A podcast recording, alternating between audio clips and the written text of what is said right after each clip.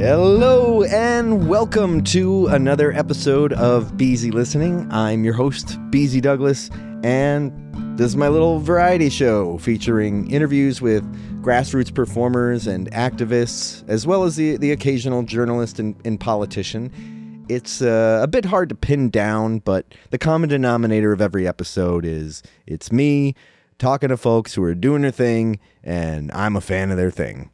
Today, I am bringing a new thing to the show with my guest, Sean Wickens, who will forever hold the distinction of being the first comedian on the podcast. I met Sean about 12 years ago, back when I was going through my improv comedy phase. He happened to be passing through Cleveland uh, a couple of weeks ago on his way to play a show in Louisville, Kentucky, and was able to swing by the house and sit down.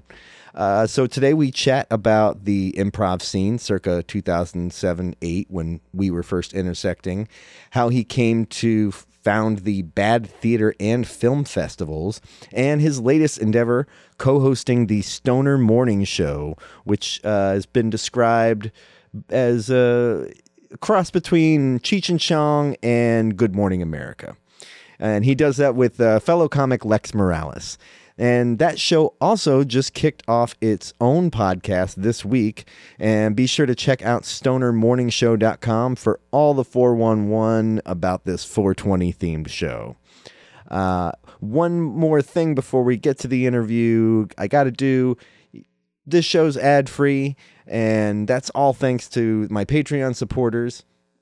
I recently updated uh, the benefit tiers, and anyone donating $3 or more per month is designated a Beezy backer and is supposed to get a shout out on the show's footnotes for that month.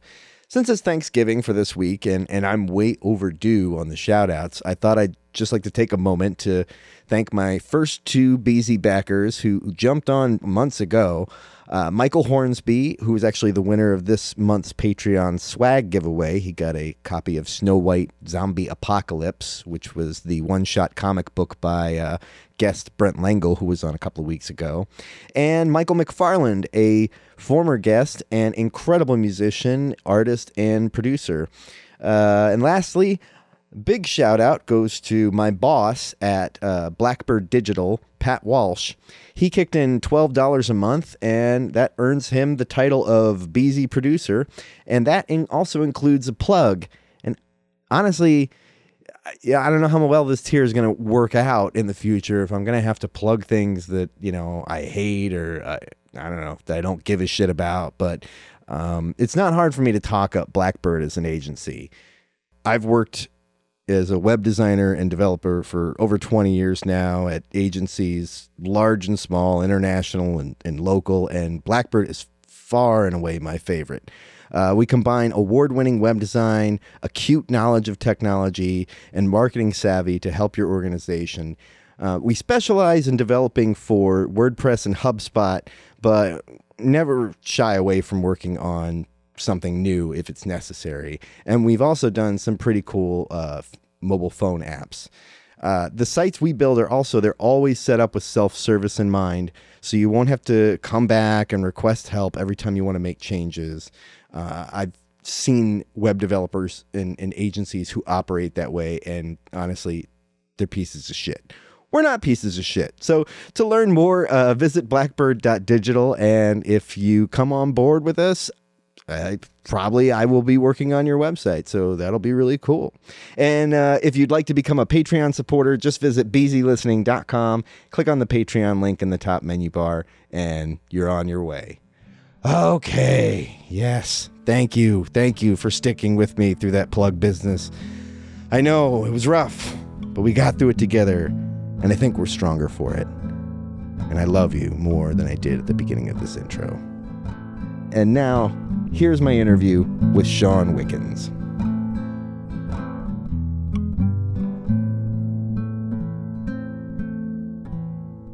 Yes, we just dive right in Mm-hmm. um, because uh, we started catching up like upstairs in the kitchen or getting Yeah. coffee and and I was just uh, choosing right- choosing mugs yes, very important. and and dairy. Ch- what, yeah, choosing mugs and dairy. We had all Creamer. the options. There's Yeah. there's even LaCroix if you wanted to go uh, Oh. the odd route Sure, and, sure. and carbonate your coffee a We'll bit. see, or- yeah. yeah. I wonder what that. Someone's got to have done that.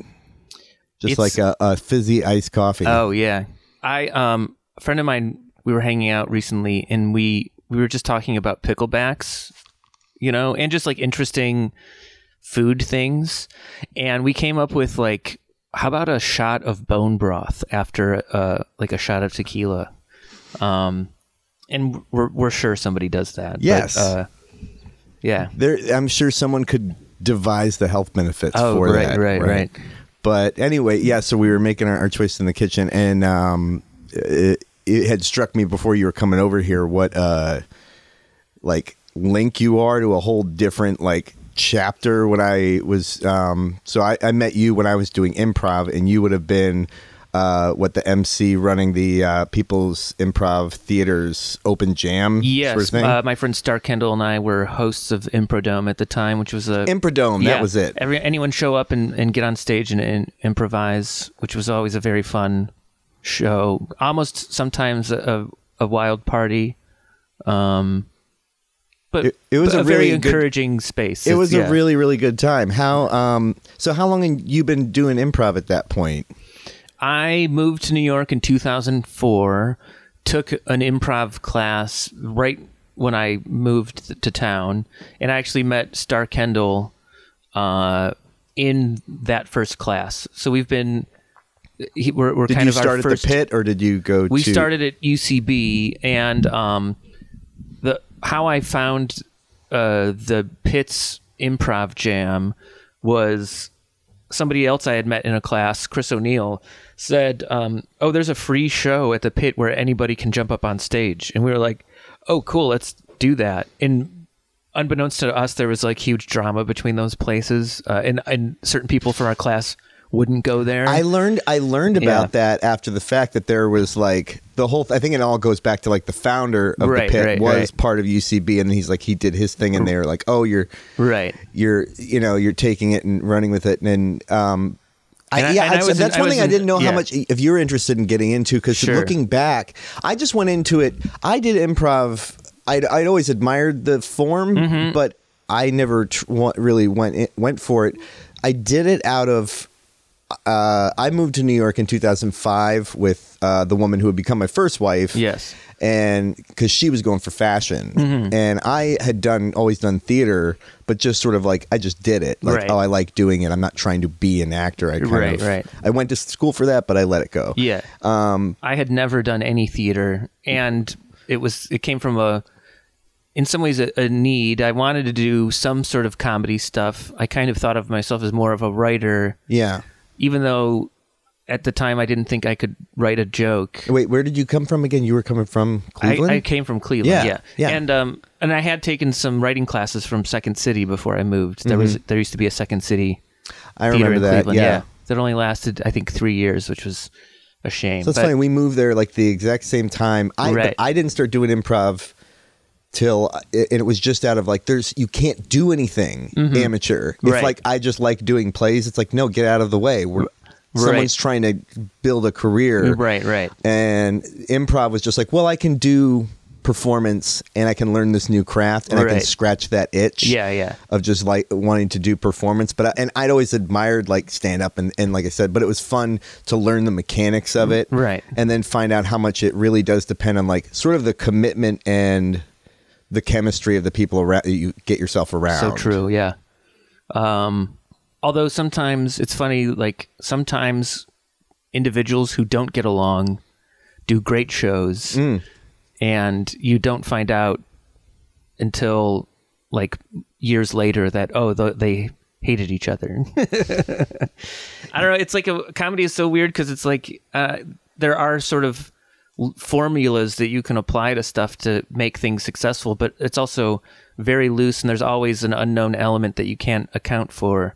And um, I always, I always have discussions with friends about how, like, you know, the hows and whys, and I feel like there is also always a ubiquitous unknown that you can't account for, Sure. and you can't replicate. Well, I think the see here's the like the thing about having gone after going through improv, I feel like it's it should be taught just to everyone, Mm-hmm. the, and everyone should go through just your at least your level one at some point, like the way you make you do gym, right. Oh yeah, because yeah. you just learn these fundamental things of how you advance in the world and and you and and nothing's more reinforcing than when you do it right mm-hmm. you get a laugh Right. Oh, who yeah, yeah. doesn't like making people laugh right. is It's true. anybody Yeah.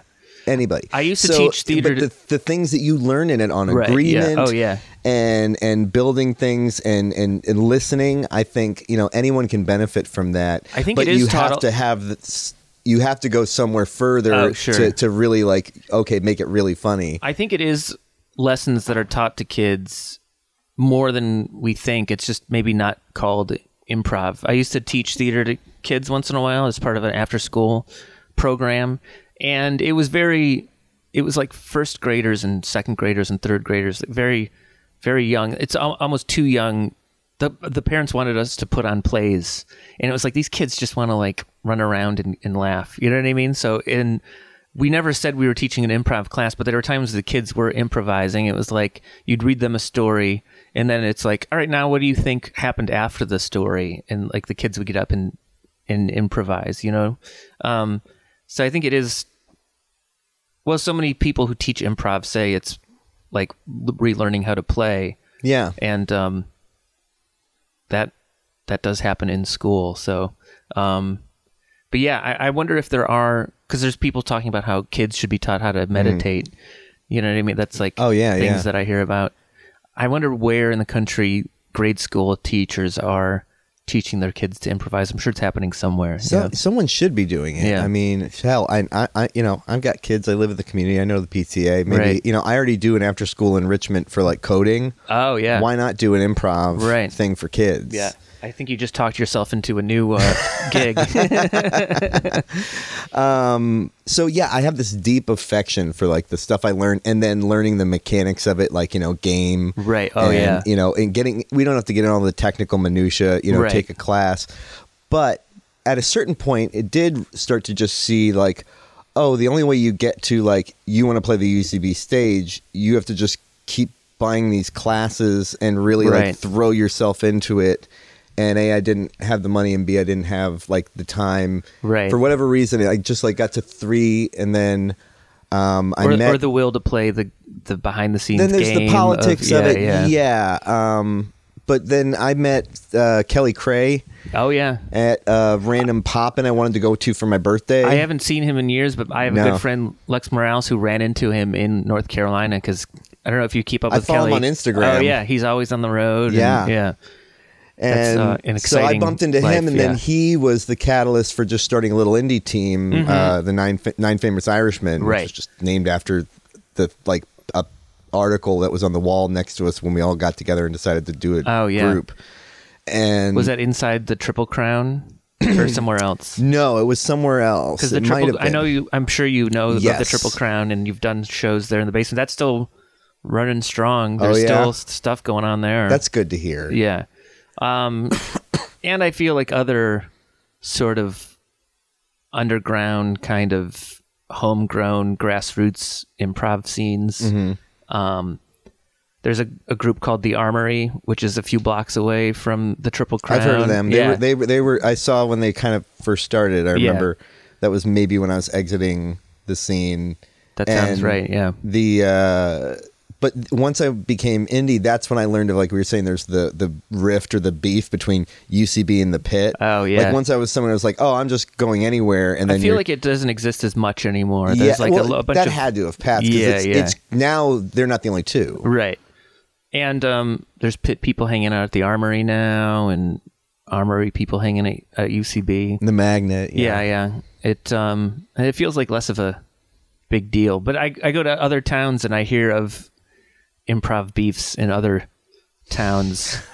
it must be just sort of the um, natural progression of of the life of an improv scene yeah. where there has to be uh, beef that eventually gets squashed because the new people that come in just sort of like don't care about it and, and don't carry it on. There, someone, whenever there's beef, there should just. I mean, is there anything that would be smarter to do than just have a show Mm-hmm. where the two beefing Oh yeah. you have to all play together, just like you know, lottery mix up teams, Right. and then you have to do you have to carry a scene and make people laugh and do good work, and that's just going to melt some of the tension at least. Well, so much of improv is is is ta- you know you're taught to sort of like get rid of the conflict on stage because that's what creates great stuff. And um, there's so much conflict that happens behind the scenes in real life. Years ago, I tried to start a conspiracy theory or to like spread one that um, the beef was actually fake and manufactured, and it was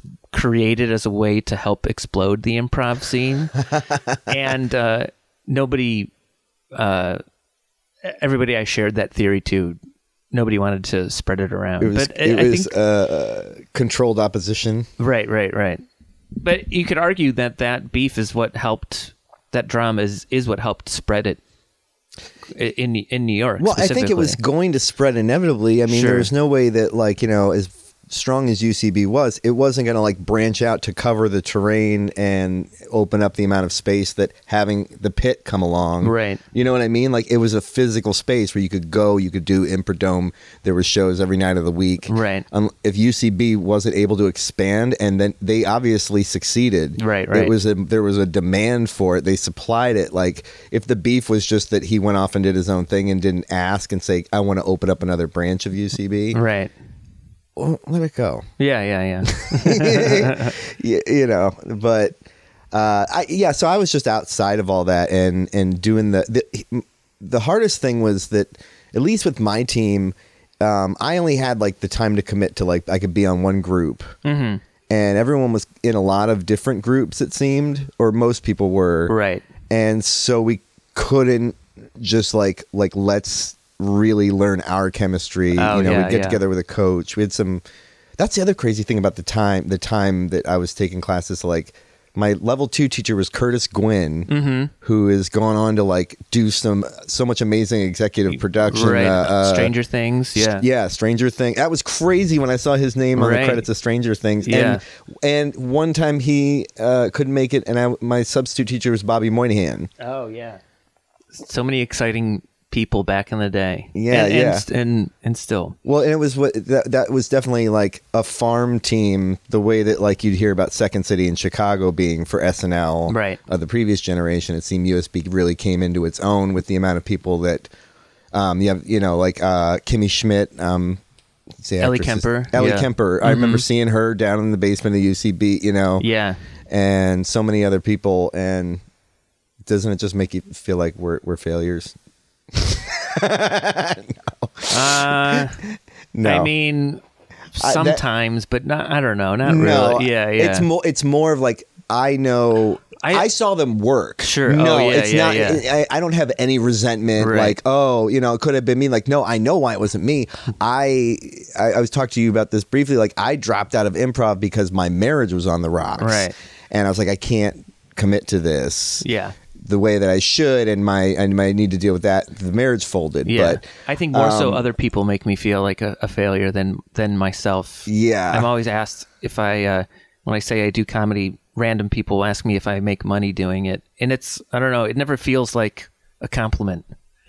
I- I- It's more. It's like they're just curious. Well, it's a But it seems- mysterious field. That's People, true, it's yeah. not the way you know. It's I as much as I know.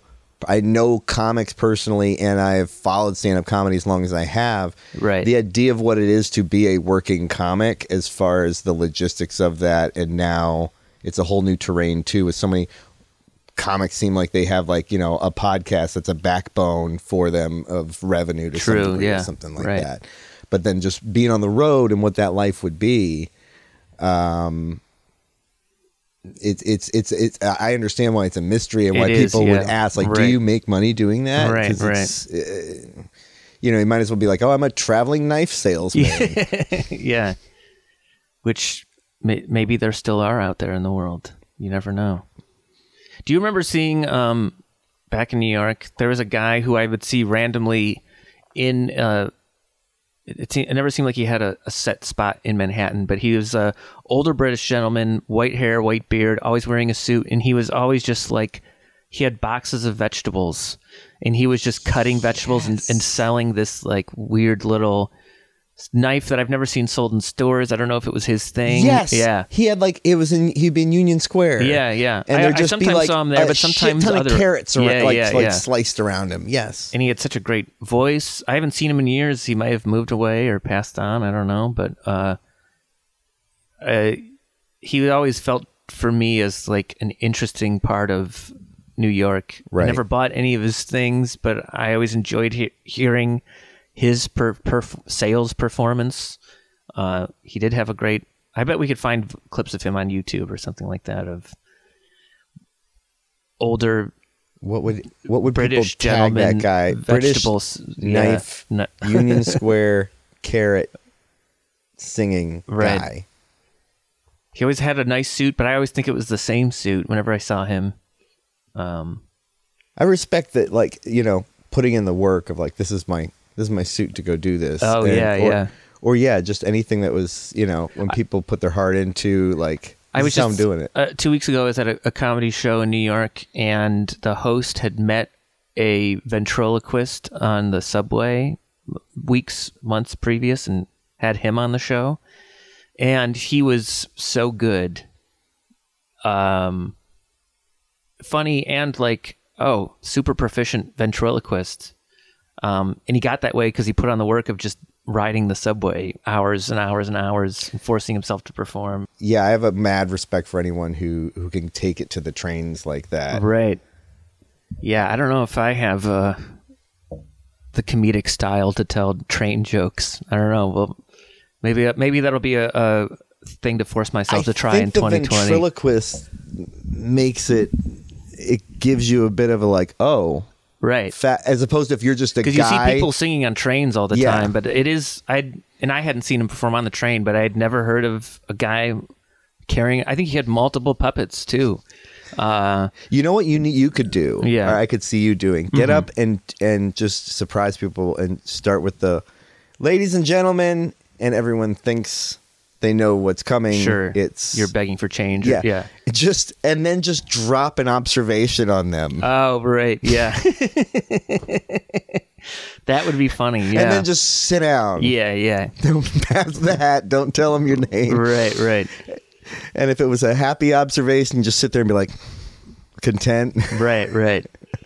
Yeah, that's uh, I that's some inspiration there. You're talking about like uh just talking about UCB. I'm like I said, I haven't that whole period of my life just is like came and went and Oh, it was yeah. such a it was uh it was a really cool time and that's where I met you. Mm-hmm. But um then I I went into stand up for a bit after the marriage crumbled. That was actually the thing where I'm like, that's my time again. Yeah. I don't know why I didn't go back to improv. It was just sort of that group was done. I honestly I'm kind It's of surprised I didn't do that. It's probably because of that, and you had because of a relationship ending, you had so much to say that as an improv in, a, in an improv show, you wouldn't be able to uh, I address. so. Yeah. I- you might be I- able to play depressed characters, but yeah. it is the Oh, it was an amicable, like Sure. Oh, uplifting yeah, yeah. divorce. Oh, we yeah. both. She was like, you know, she babysits for me, or she used to. Oh, Yeah, yeah, and, and no, because it was That's really the just ideal divorce Go then, yeah. whatever, and it was also it was like triggered by cheating. Like she cheated on me, and I caught Uh. her, and I didn't get mad. I was just like, look, I'm not making you happy. Go Right. fucking be happy. I'm going right. to do likewise. Okay. yeah, yeah. Okay. All right. And then what I did It's was I started going to like I wanted to try something I hadn't done before. which Yeah, oh, yeah. Stand up. Right. And I'd always venerated it. And I maybe lasted like two months, and I was going to the pit because they had um, open mics. an open mic yeah. there. That's when I got back to the pit well, after that. But I kind of found it by accident myself because, as I previously said, I did start doing improv because I thought I couldn't write jokes, and I did for years think that that was um, not my bread and butter or a cup of tea or, or you know or how my mind worked. I knew I could be funny in the in the moment, but uh, and at the pit the there was a, a solo festival, like a festival of solo shows, and I knew people over there. And the artistic director at the time, Ronnie Pascal, said, "Sean, why don't you submit a solo show?" And I kind of rebuffed him, and I was like, "I'm more of an improviser. I don't know if I can be on stage by myself."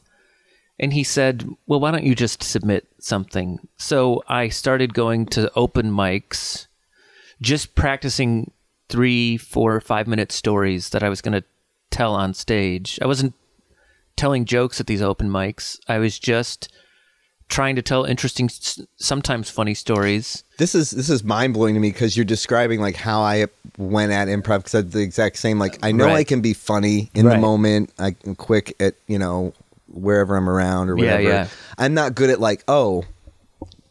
Let me save that for later. what did I right. do that worked? What did I tag or Right. comment? What did I comment on? If it was topical or something, like I don't.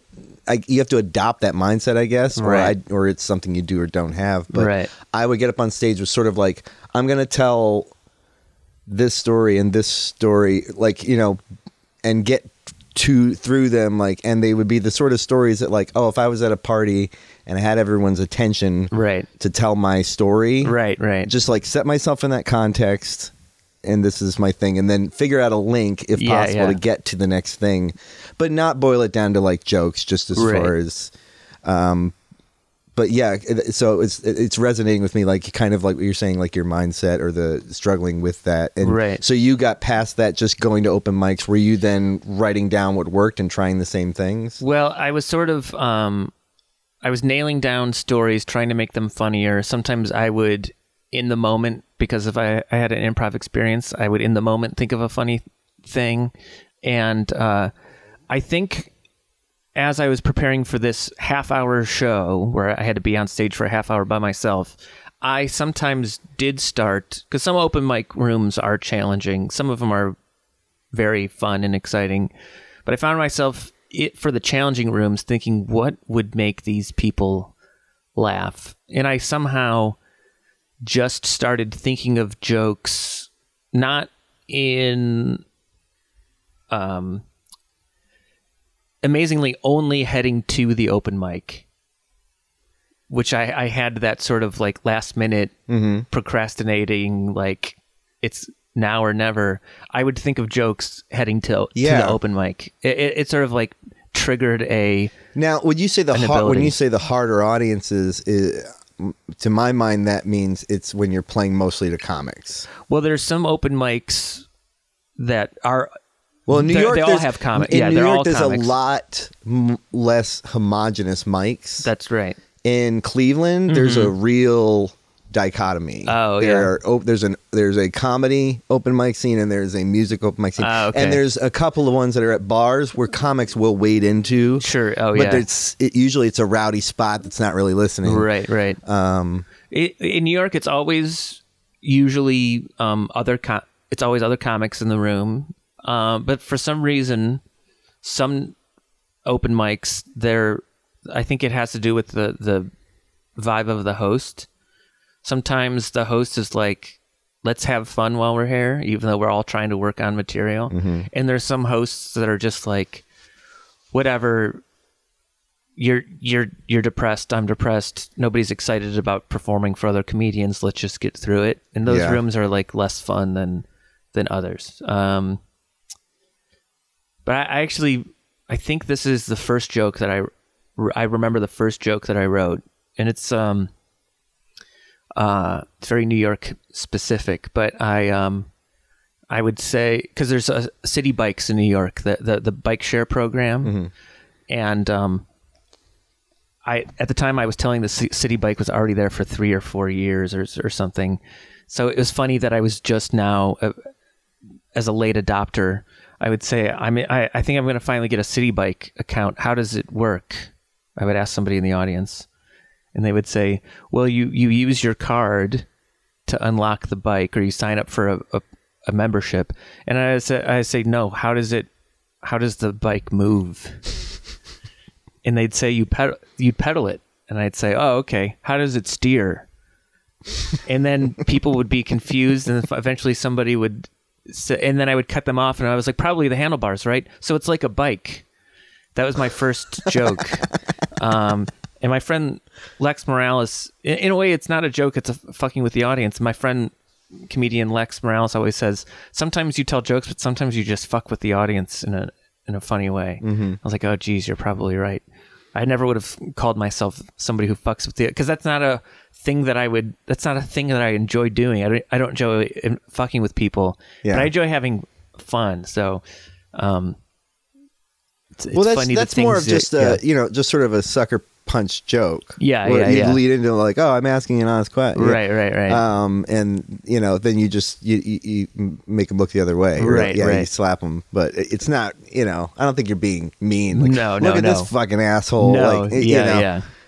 So but yeah, that came about just from seeing some. I, I I'm on my way to an open mic. I have stories I want to tell, but I'm like, what else could I do to make people laugh? And I just probably saw somebody struggling to get their bike share thing out of the bike rack, which is a, a common gripe that uh, New Yorkers have with those. So that's how it came about. Do you have a discipline you've developed as far as like, oh, you write things down or keep a how do you keep things in mind? kind of i um i always just sort of it's funny once you start creating material a lot of times material will- will just happen out of thin air like a joke will just pop in your head. Um but then there's times when i feel like i haven't been productive i will sit down and try to write things.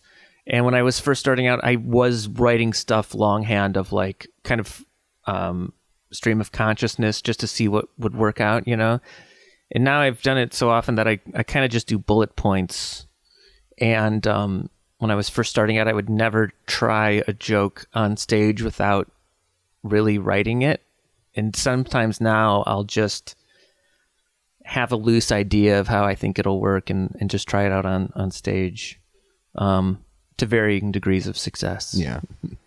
Do you find that uh, being, you know, a, a- a comedian, you have to sort of live in a different state of awareness? Like if you're like, oh, I need to be fine, or or is or is it more just like, oh no, I just honed how I already naturally am? I yeah, I think that's the the the case. Um, I, I never think of myself as a, a comedian's comedian. You know what I mean? I'm j- I'm never. I don't find myself necessarily on when I'm hanging out with people. I mean, there are times when I'm trying to make f- friends laugh. Um, I, I don't know. I'm. I, I guess I'm more of like a Renaissance person comedian, just because I am involved in other stuff as well. Yeah, yeah. I um, well, what pushed me away from stand up, honestly, Was the scene? it was it was just ha- the camaraderie didn't exist and Mm-hmm. Oh, yeah. so i'd go to mike's i'd see comics who were like really good like um, mike lawrence and, Mm-hmm. and i remember and he was you know just playing like uh, grinding it out and uh, all these others who were you know i'd see them they fantastic and i'm like you know into my uh, second or third set ever Right, right. and try and like chat with them afterwards and there was sort of this like talk to me when you're good Oh, right. Yeah, yeah. Well, I, didn't get that from the pit, and, Right. and, and a lot of folks there actually. I mean, it, it would, and this wasn't every comic, but it happened enough that I ended up just usually hanging out with the musicians, Right. And then the more that happened, like then Charlie Crockett, like he actually when he was living with me, I was just like really like like I'm gonna try music, and Yeah. I never really went back to stand up. Right. I still like doing storytelling sets Oh, sure. and just randomly like shooting stuff like you know just giving a shot at some random monologue or something like that Mm-hmm. when i used to go to uh, i love penny's open mic or the open mic downstairs they would always have a theme and that would be fun to just show up and play with right. if i had like an old something that would have been stand up back in the day but Right. just not, don't call it stand up anymore and all of a sudden you're freer like Yeah, i'm just here to talk i just got some shit to say I think that still exists to some extent. In, in some ways, it got better. I think it depends on the the room you're in. You know, my favorite uh, open mics are still um, like an anything goes open mic, where it is sometimes musicians, sometimes spoken word. Um, I think that variety makes it just more interesting for the audience. I know. and, and it also draws sometimes non-performers because it has that excitement. You get of, like, more we- civilians. yeah, yeah. We don't know what we're going to see next, so it makes it more exciting. the um the other thing is uh you really laugh fatigue is real Oh yeah, I've been to shows where It's like five comics. They're all amazing. Right. But by the third one, I'm just like, oh, God, my face oh, hurts. Oh, yeah, yeah. Like, you know, like I'm. I, I got nothing left. This is great though. it's, It's like true. it's like Yeah, yeah. it- great food, but you can only eat so much at a Yeah, time. You need to stop and take a shit, Right. or smoke a cigarette and come back to it. And Right. so yeah, I like when a room is broken up with like, okay, now I'm just watching someone do a performance, a dance performance, or Right, right. play a song. Yeah. Um, I think those rooms are also more welcoming because sometimes I go to open mics to just try out a story to this day. I'm not always working on jokes. And some sta- some open mic, some stand up comedy open mics aren't welcoming of the uh, like a story is somehow too different from jokes and they don't want to touch it. But those anything go mics, you can tell jokes one week and just tell a story the next week and and it's they're not uh taken aback by it yeah, yeah, yeah. No, I those are the, those were the rooms I appreciated. Yeah. and then um, so did improv cease to? Is that still like something that you you play around in, or I has it. that tapered off? it yeah it's definitely tapered off i get invited to do some random sit in on random shows i, I still coach improv in uh, new york which is always fun. Um but yeah it's all it just sort of led to other stuff. For um star kendall who we used to host improdome together uh he was always an improviser slash actor probably more actor than im- improviser. And i was always just improv and in comedy. But uh, eventually we started years ago Bad Theater Fest out of a need for like we I was doing a bunch of improv festivals and seeing the improv festivals grow and not I didn't see any benefit for the improviser other than stage time, you know. And he was doing festivals and it was a lot of fun, but never getting paid for stuff. And always How- and we would get when is that uh, now? Is that annual? ba- it it it's annual, although we did take two years off for various uh, inability to find location Right. reasons. Um, but we just did it. This yeah. So walk me Nov- through the Bad Film Festival because I've only Yeah. seen this from afar on like Yeah, social yeah. media. I'm like, this sounds cool. Um, we started the Bad Theater Fest first. It, it wasn't. It came out of a, our own frustration of like we would get um, rejected by festivals because we would always come up with crazy ideas. He's an actor. I'm a, a improviser. We'd collaborate on stuff. Sometimes we landed on some sock puppet stuff that we, we were doing sock puppet improv for a while, um, and that would get I re- might have seen a bit of that. Probably. Um, we did definitely do it at the pit a lot, but we would submit it to theater festivals in New York, th- things that we thought were open to anything, and we would always get rejected. And um, we, we just started talking about how it seems like our ideas, although they're fun, they're somewhat too bad for other people. So we just came up with Bad Theater Fest. Um, we had actually been talking about it for like two years before we actually decided to do it. And it kind of, in a funny way, did happen by accident as well. I took a producing workshop, a one afternoon producing workshop that a friend of a friend recommended on social media. Just like, anything. live thing or yeah, your or- own or- producing your own work Yeah. and um, there was a point in the workshop that we went around the room and it was like what are you thinking about doing and i said i really took this just to see what would happen but m- the more i'm taking this or, or it was you know just see what kind of random ideas it triggered but more in the more i'm talking about or, or in this room hearing about producing your own work i said a friend of mine for years had been thinking about doing something called Bad Theater Fest, and everybody in the room, all the other participants, even the uh, the host, were like, "Oh, that sounds exciting." Um, and so I left that workshop, and I was like, "Star, I think we have to do it." Um, it it kind of like it field tested the idea, you know? Yeah. I mean? Yeah. Yeah. Um, so we started it in 2012, and the first year was like kind of a mess, but it was very exciting. We some we somehow survived and got through it, and we thought um, a film festival would be easier, so we just decided to do both. Um, but it really is just like a. Uh, oh, we try to pay the performers for the, for the Bad Theater Fest. We, Yes. we don't um, keep all the money. Uh, So how If- did you you develop the the like call for submissions and selection criteria, or was it really like if you applied, you're in, uh, or whatever, like at a the- certain cutoff? Yeah, the first year it was probably if you applied, you're in, just because we had less submissions. Um, but it really is. Uh, sometimes people submit things they've done before. Sometimes they submit things they write specifically for this, and sometimes it's people who have had ideas rejected from so many other places, and they think, well, Bad Theater Fest is the only option. Um, So they might you.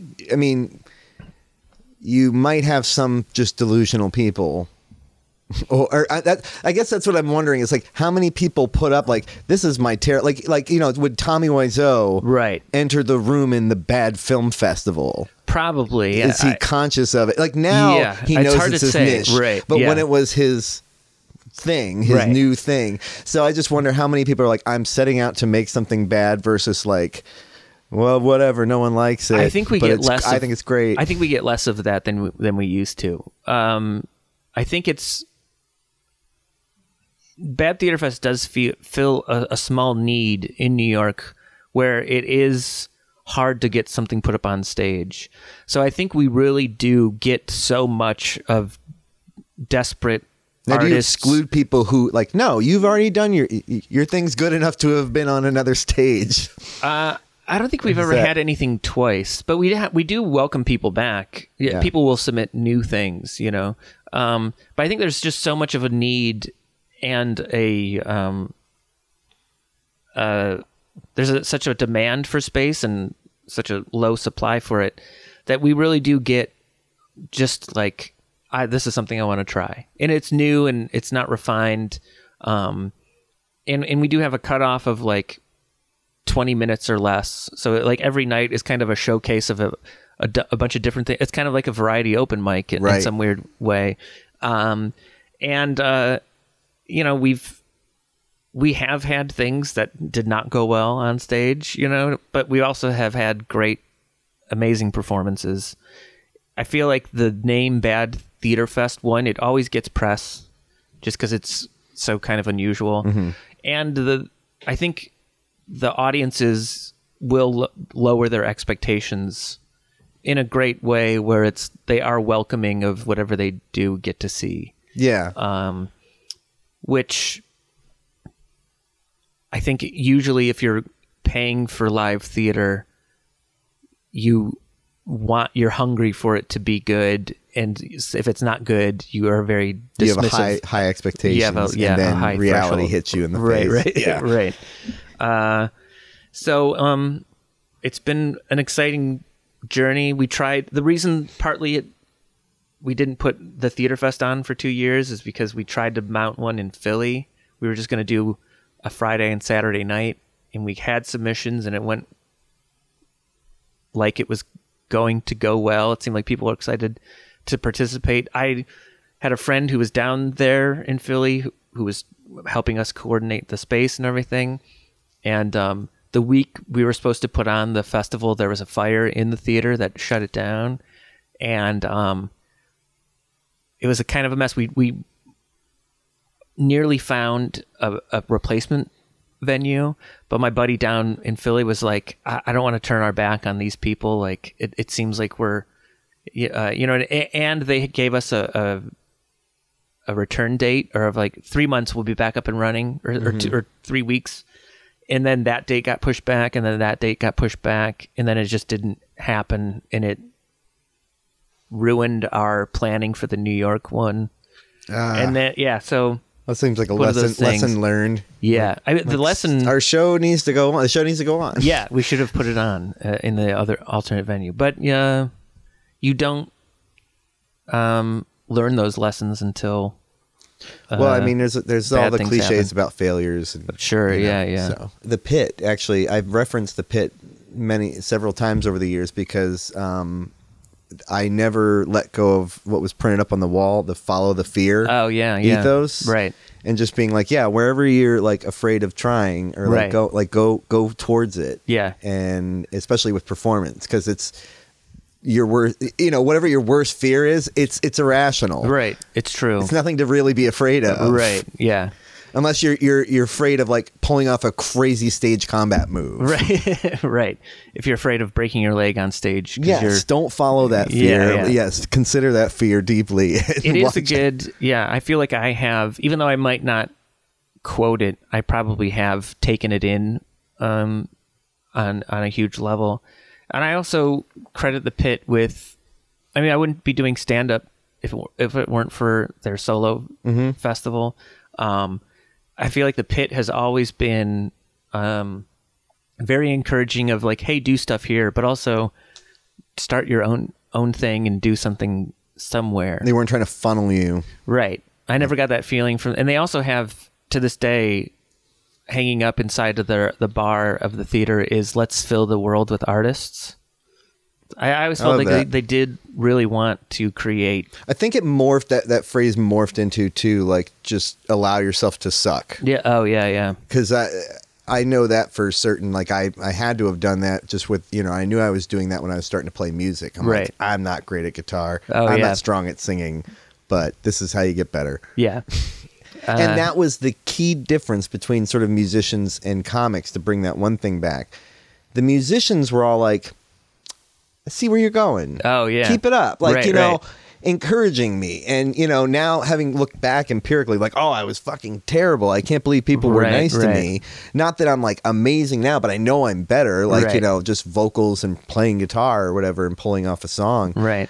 uh, I'm miles away from where I was, but um, the really like the best musicians in the room would always be the ones be like, "Hey, yeah, Right. like, I see it," you know. I think the You- difference between the clear difference between musicians and stand-ups is that musicians know that you are capable of collaborating with other musicians. And I used to make that stand-up joke when I kind of did a throwback stand-up set. I said that's the thing about comics is like, "Hey, Sean, you want to jump up on tag this joke with Oh, me? right, it's right. gonna be great." Like now, like. You know, maybe I could set you up for something like a plant, but Right, otherwise, right. yeah, it's not like I can like point to like a really good musician in the room, like, "Hey, come make me look better." Right, right.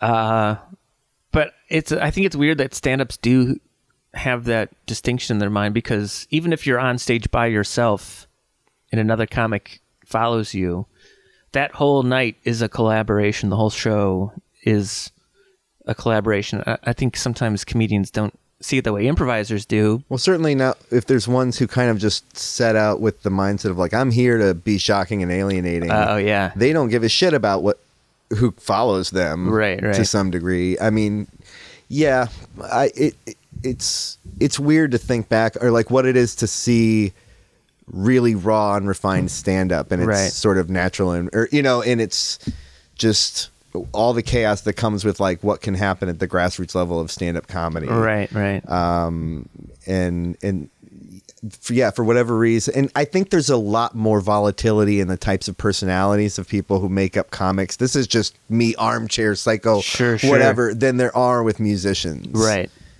um Because there's, I, I don't know, there's one of the first artists I had on this podcast sort Mm-hmm. of said about artists in general. He's like, "Do you think there's we're sick?" like Right. there's something wrong in our brains and we just have to do this and it's like why not and yeah, yeah. Yeah, I mean, if like you're like, oh, I, I, I know I'm funny, and I have to bring this, I have to do this funny. Right, right. I think it's something different in the brains. I don't know if I would label it as sick. Maybe that's wishful thinking. I don't know. I just I just did some shows in Rochester, New York, and while I was there, I sat in on an open mic, and the the host of the open mic, his name's uh, Chris. I forget his last name. I'm blanking out at the moment, but he he gave the best introdu- introduction to an open mic I'd ever heard. And partly it's because there were it was a room where there were pe- just people hanging, hanging out, civilians. And he said, um, "Hey, if you- if you didn't know this, there's going to be an open mic, a comedy open mic. Hopefully, you do stay." And uh, he said, "He said we need you here because the interesting thing about a musician is he'll he or she will practice their song a hundred times until it's perfect and prevent, present you the perfection. And a comedian, although will practice, won't know how good it is until you, somebody else hears it. Um, I thought that was a very like disarming and honest. There's nothing like a just a good host who isn't afraid Yeah. to be sincere. right. That was. Uh, did and you ever? the, and then the mic was great. did you ever go to Mike Club? No.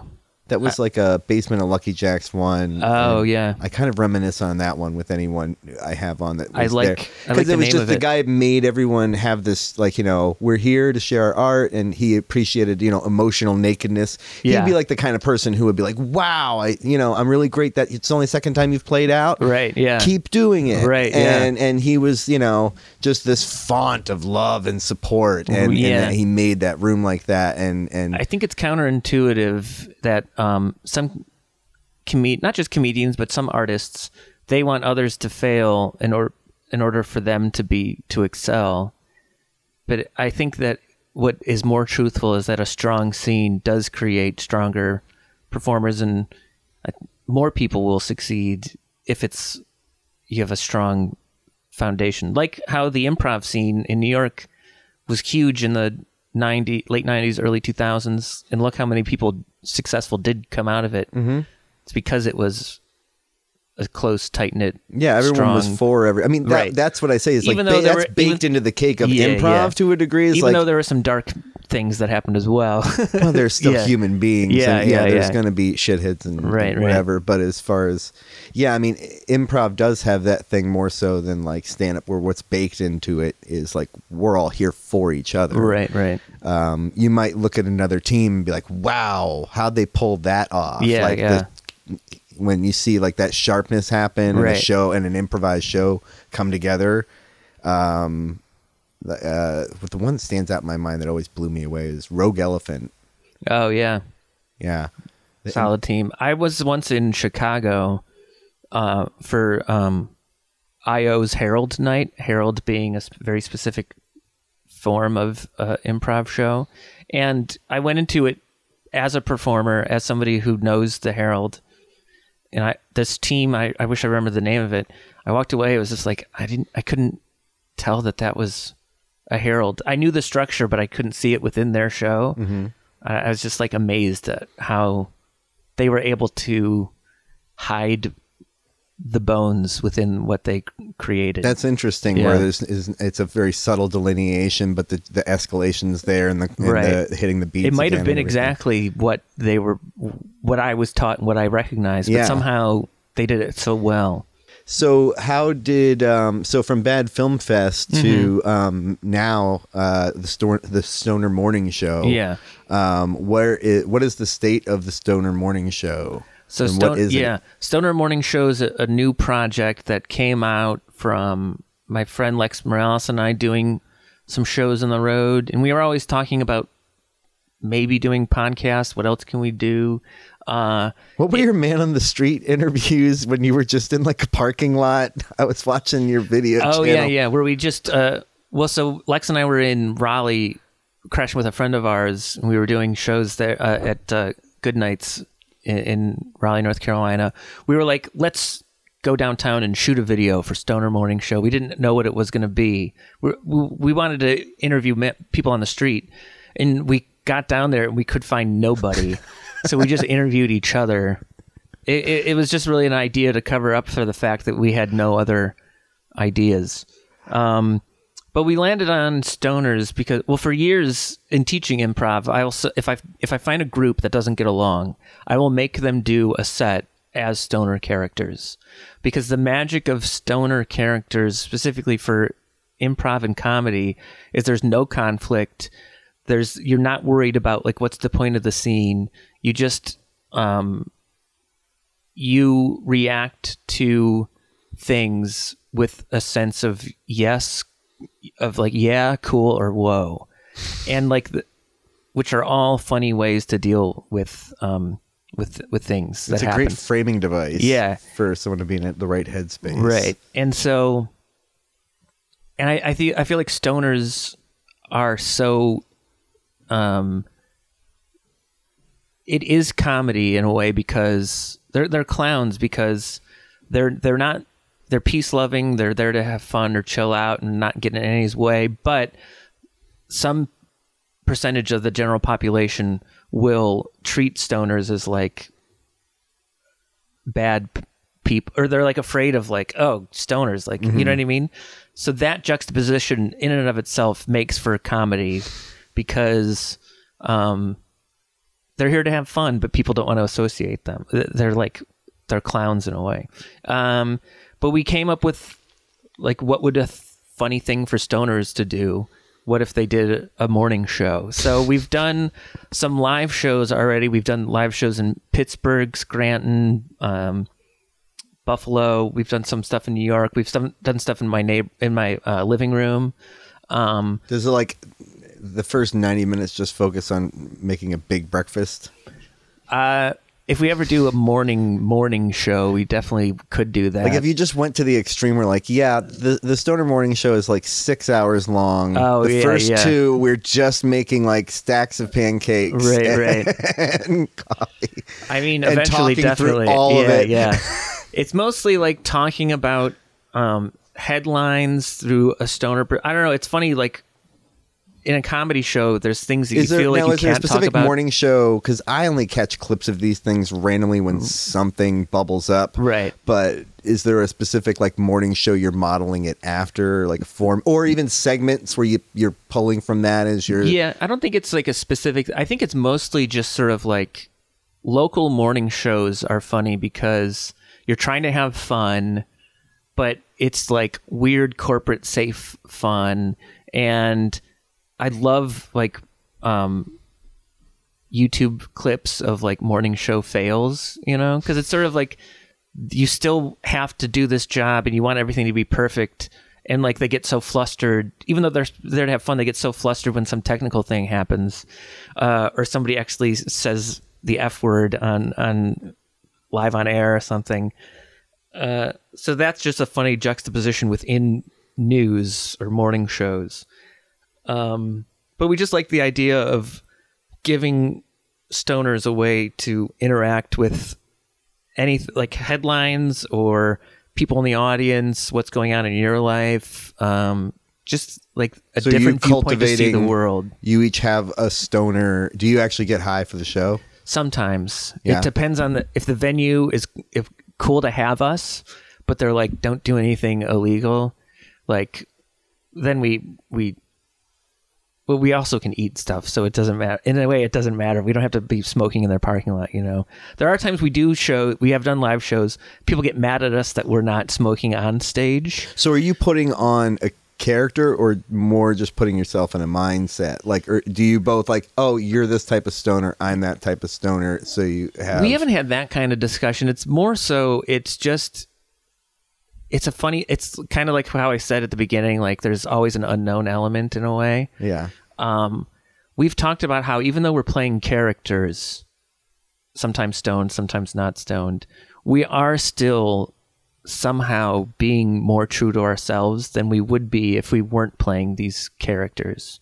Um because we're You can let certain veils drop. yeah, yeah. We're just there to have a good time. Like we did a show in Richmond, Virginia, and at the time we would introduce the show and we would immediately talk about how, hey, this is an interactive show. We're we're gonna we have we're gonna do stuff with us, but we also want to hang out with you. And um, somebody raised their hand and said, "What do you think about Confederate statues?" And we were like, which at the time was like a big ongoing debate in, Yeah. in the Virginia area. And we were like, it's not what we want to talk about, but it's out there now. So we did deal with it in a funny, honest way. And the very first thing we said was like, "Oh man, you guys want to talk about that? Holy shit!" Which is a very stoner thing to say. like that. And we we wouldn't have said that as ourselves. We would have addressed it, but we wouldn't have uh, admitted that we were like kind of scared or like bummed out to talk about it.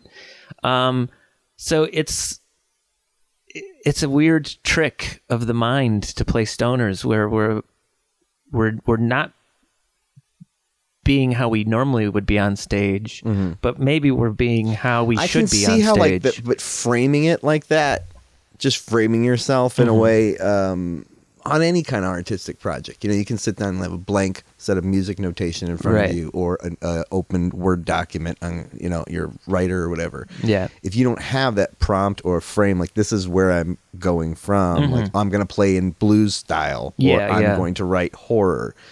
The more you narrow that down, so I can see how, like, if you just like, this is how, oh man, you want to talk about Right. Yeah.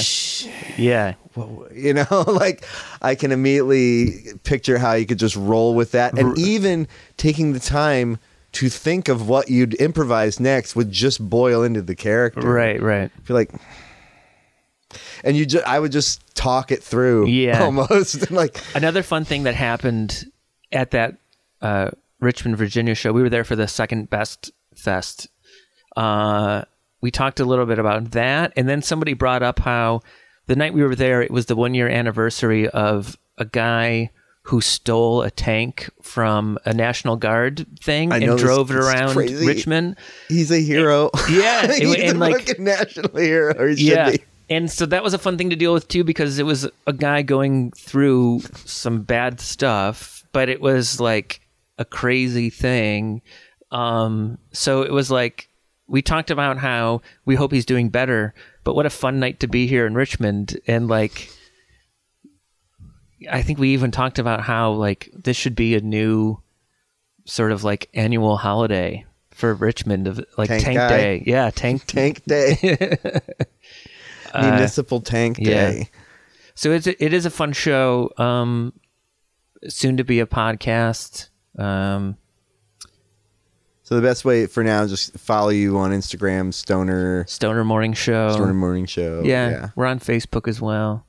Um, I'm I'm about to head to Louisville, Kentucky, with my sister and her husband. They're going down with me to to do some shows at the Louisville Fringe Festival. So you're doing uh, stand up or you're doing a stoner morning show bit? it's uh um they asked I submitted Stoner Morning Show months ago and then they asked me if Stoner Morning Show would host their comedy nights. Um so it's kind of like Stoner Morning Show presents That's comedy good. at Louisville Fringe. Yeah, I'm pretty excited about it. I actually this is such a very stoner move. I thought I was doing a show on Saturday and Monday and just a week ago I found out I'm doing two shows on Saturday and two shows on Monday. Oh. It's, it'll be fine, but it, uh so very I don't even have to try to be a stoner sometimes. I just life life life catches you by surprise, you know. Um but I'm yeah, I'm excited to see how those those will go. And it, it's like we didn't try to come up with something that was flexible with formats. We we really did think of it first as a live show, but we have recorded some test stuff. We um so it'll it'll be a podcast as well. This whole Stoner Morning Show presents thing I'm doing in Louisville is like a different thing. Um it's just a fun vehicle of various ways to get to laughter. That's kind of we talk about how because people are like have a knee jerk reaction to comedy and stand up comedy these days. Um, it is a comedy show, but it's also we're trying to create laughter. We're trying to enjoy ourselves. That's why playing stoners is so fun because like stoners can have fun, but they also could have their minds blown. Uh, you know, and and they can have some downer times. So it's like it em- encompasses a lot the of thing things that going on. doesn't really you don't really get angry. Uh, yeah, not angry stoners. Yeah, no, it wouldn't make sense. You'd more like if someone was doing something to make you angry, it would make you sad. But Right, you're yeah, starting yeah. to feel angry. It's I'm like, I don't want to be angry, No, man. Why yeah, are you doing this to me? Right. Ah, now I feel angry. Right. That's making me sad. Yeah. exactly. Yeah. Um. So yeah, So what uh, you're playing on Saturday and Monday? I don't know if this will get out. It might get out Monday, that's cool. Yeah. but uh, Monday eight and nine thirty, I think. I have a Arts friend. Place. I have a friend in Louisville, so I'll let Oh, him. yeah. I'll let him know. Actually, he was one of the last the the guest I had on Halloween. Brent Langle. He's Ah. uh, he wrote a uh, comic book, and uh, he's down there, so maybe he'll make it Louis. Louisville is fun. We were there last year for the Fringe Festival, and we wanted to go back for a new Oh wait, for- I'm for wrong. He's in Cincinnati. But Oh, isn't yeah, that, that's is that really close. close? I think it's like maybe two hours away. No, okay, then Yeah. he's but he's in Kentucky though Oh, on yeah, the yeah. border. Yeah. So yeah, no. Louisville's a fun town. I feel like it's sort of what um, people talk about Portland and uh, Austin, Texas, as being weird spots in those but regions. they I haven't think they haven't been picked up on the, as as becoming now a, a like- cultural touchstone for like oh that's a weird town. I feel like Nashville is accepted as being a cool little town. I Mm-hmm. feel like Louisville is is on the verge of that. Even like Scranton, PA. I don't know. I've, I was in Scranton, PA, the last two summers. Um, I don't know. Scranton has a cool vibe. Um, it's it's weird. Uh, well, it's been cool moving back to Cleveland. oh yeah, um so i've always said like it's interesting how like you know you go somewhere and it changes you and then i came back to cleveland as you know looking at music and having done stand up or whatever Right. so now there's all these new things you discover in cleveland at the grassroots level of paying attention to like oh there's this arts festival and Right, there's this, right. and there's all these great musicians that are around here that's Yeah. that's amazing and i wasn't paying attention to that when i lived here in 2000 Right, right, right. It's true. Um, I, in a way, I was I I was involved in the uh, Ohio Independent Film Festival before I moved. Uh, you know, I was doing stuff at Second City. There, there are things, there are resources. I feel like in every place. It's just sometimes you're not cognizant of how much good they do until you leave and see that there's good stuff Universal going on and like Universal struggles as well. yeah It's hard to get the Bad Theater Fest mounted every year, um, that kind of thing. But um, yeah, I think it does make you more appreciative just to see there's good stuff in New York and there's good stuff in your home hometown as as well. Um, so I, I I don't know. I bring up Scranton. We had such a fun time there, and like it's such a cool event, the Scranton Fringe Festival. I feel like um, locals might feel like there's not enough going on, or, or you know what I mean. But um, I don't know. It's all moving in good directions. So well they're pulling off a fringe festival so That's right, they gotta yeah. be doing all right yeah. Um, the it's I've been forcing myself to travel um, and do shows because because it's hard. Uh, it's it's it's easy to just stay in New York and try to do shows. It's hard to to go on the road and, and, and make things happen. And I have friends who in New York who sort of are, are like you must be disappointed by towns you go into uh, of like are they happy to see a liberal minded New Yorker in, in visit their town? I'm like, there's there's liberals everywhere. I don't know. It's uh if you're going to a city, odds, Yeah, you know, yeah, an yeah. urban, you know, like a, then you know, if you were playing out in a barn in the middle of Worcester, right. yeah, maybe you might want to dodge a few Trump jokes, Yeah, right, right. or not. I mean, Yeah. also it's just But to if you're like doing art in a barn, there's probably I don't know. You've you, you never know. You can't just discount everybody Yeah, geographically, Right. Like you know, it's I I think there's people who outside of New York think that New Yorkers are all liberal elite minded people. And there are some of those people in New York and so, and people in New York sometimes don't realize that there's more diversity in, within the the country than than there is. So yeah.